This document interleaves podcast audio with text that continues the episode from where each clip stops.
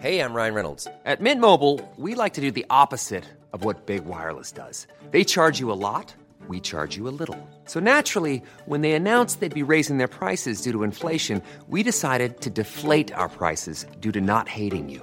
That's right. We're cutting the price of Mint Unlimited from $30 a month to just $15 a month. Give it a try at mintmobile.com slash switch. $45 upfront for three months plus taxes and fees. Promo rate for new customers for limited time. Unlimited more than 40 gigabytes per month. Slows. Full terms at mintmobile.com. Bonjour et bienvenue dans Savez-vous que, le podcast d'anecdotes du Dauphiné libéré. Chaque jour, on vous raconte une histoire, un événement marquant, qui vous permettra de briller en société et de vous coucher un peu moins bête.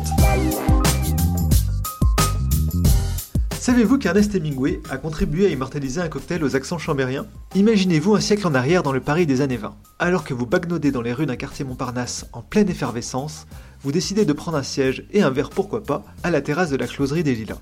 Un café alors déjà connu pour avoir servi avant vous Émile Zola, Paul Cézanne ou encore Charles Baudelaire. Le visage de l'homme à côté de vous n'est cependant pas familier. Et pourtant, lui aussi sera connu plus tard comme l'un des illustres habitués de la closerie. Cet homme attablé qui observe la lumière changeante sur les arbres et les maisons n'est autre que l'écrivain Ernest Hemingway, futur prix Pulitzer, futur prix Nobel de littérature.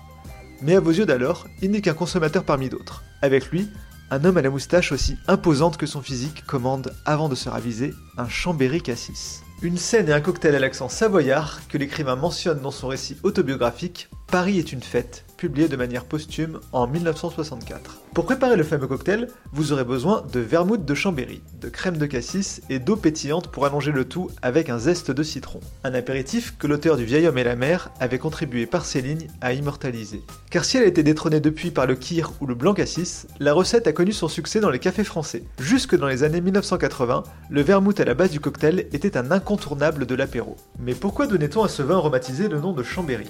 Tout simplement car c'est de là-bas que provient le réputé vermouth savoyard, préparé à partir de vins blancs de la région et de plantes, fleurs et épices alpines. La version blanche du vermouth aurait d'ailleurs été inventée en Savoie en 1881, 60 ans après l'arrivée de l'alcool d'origine turinoise sur les terres savoyardes. S'il est moins populaire dans les shakers aujourd'hui, l'alcool a longtemps été la star des terrasses durant la majeure partie du XXe siècle.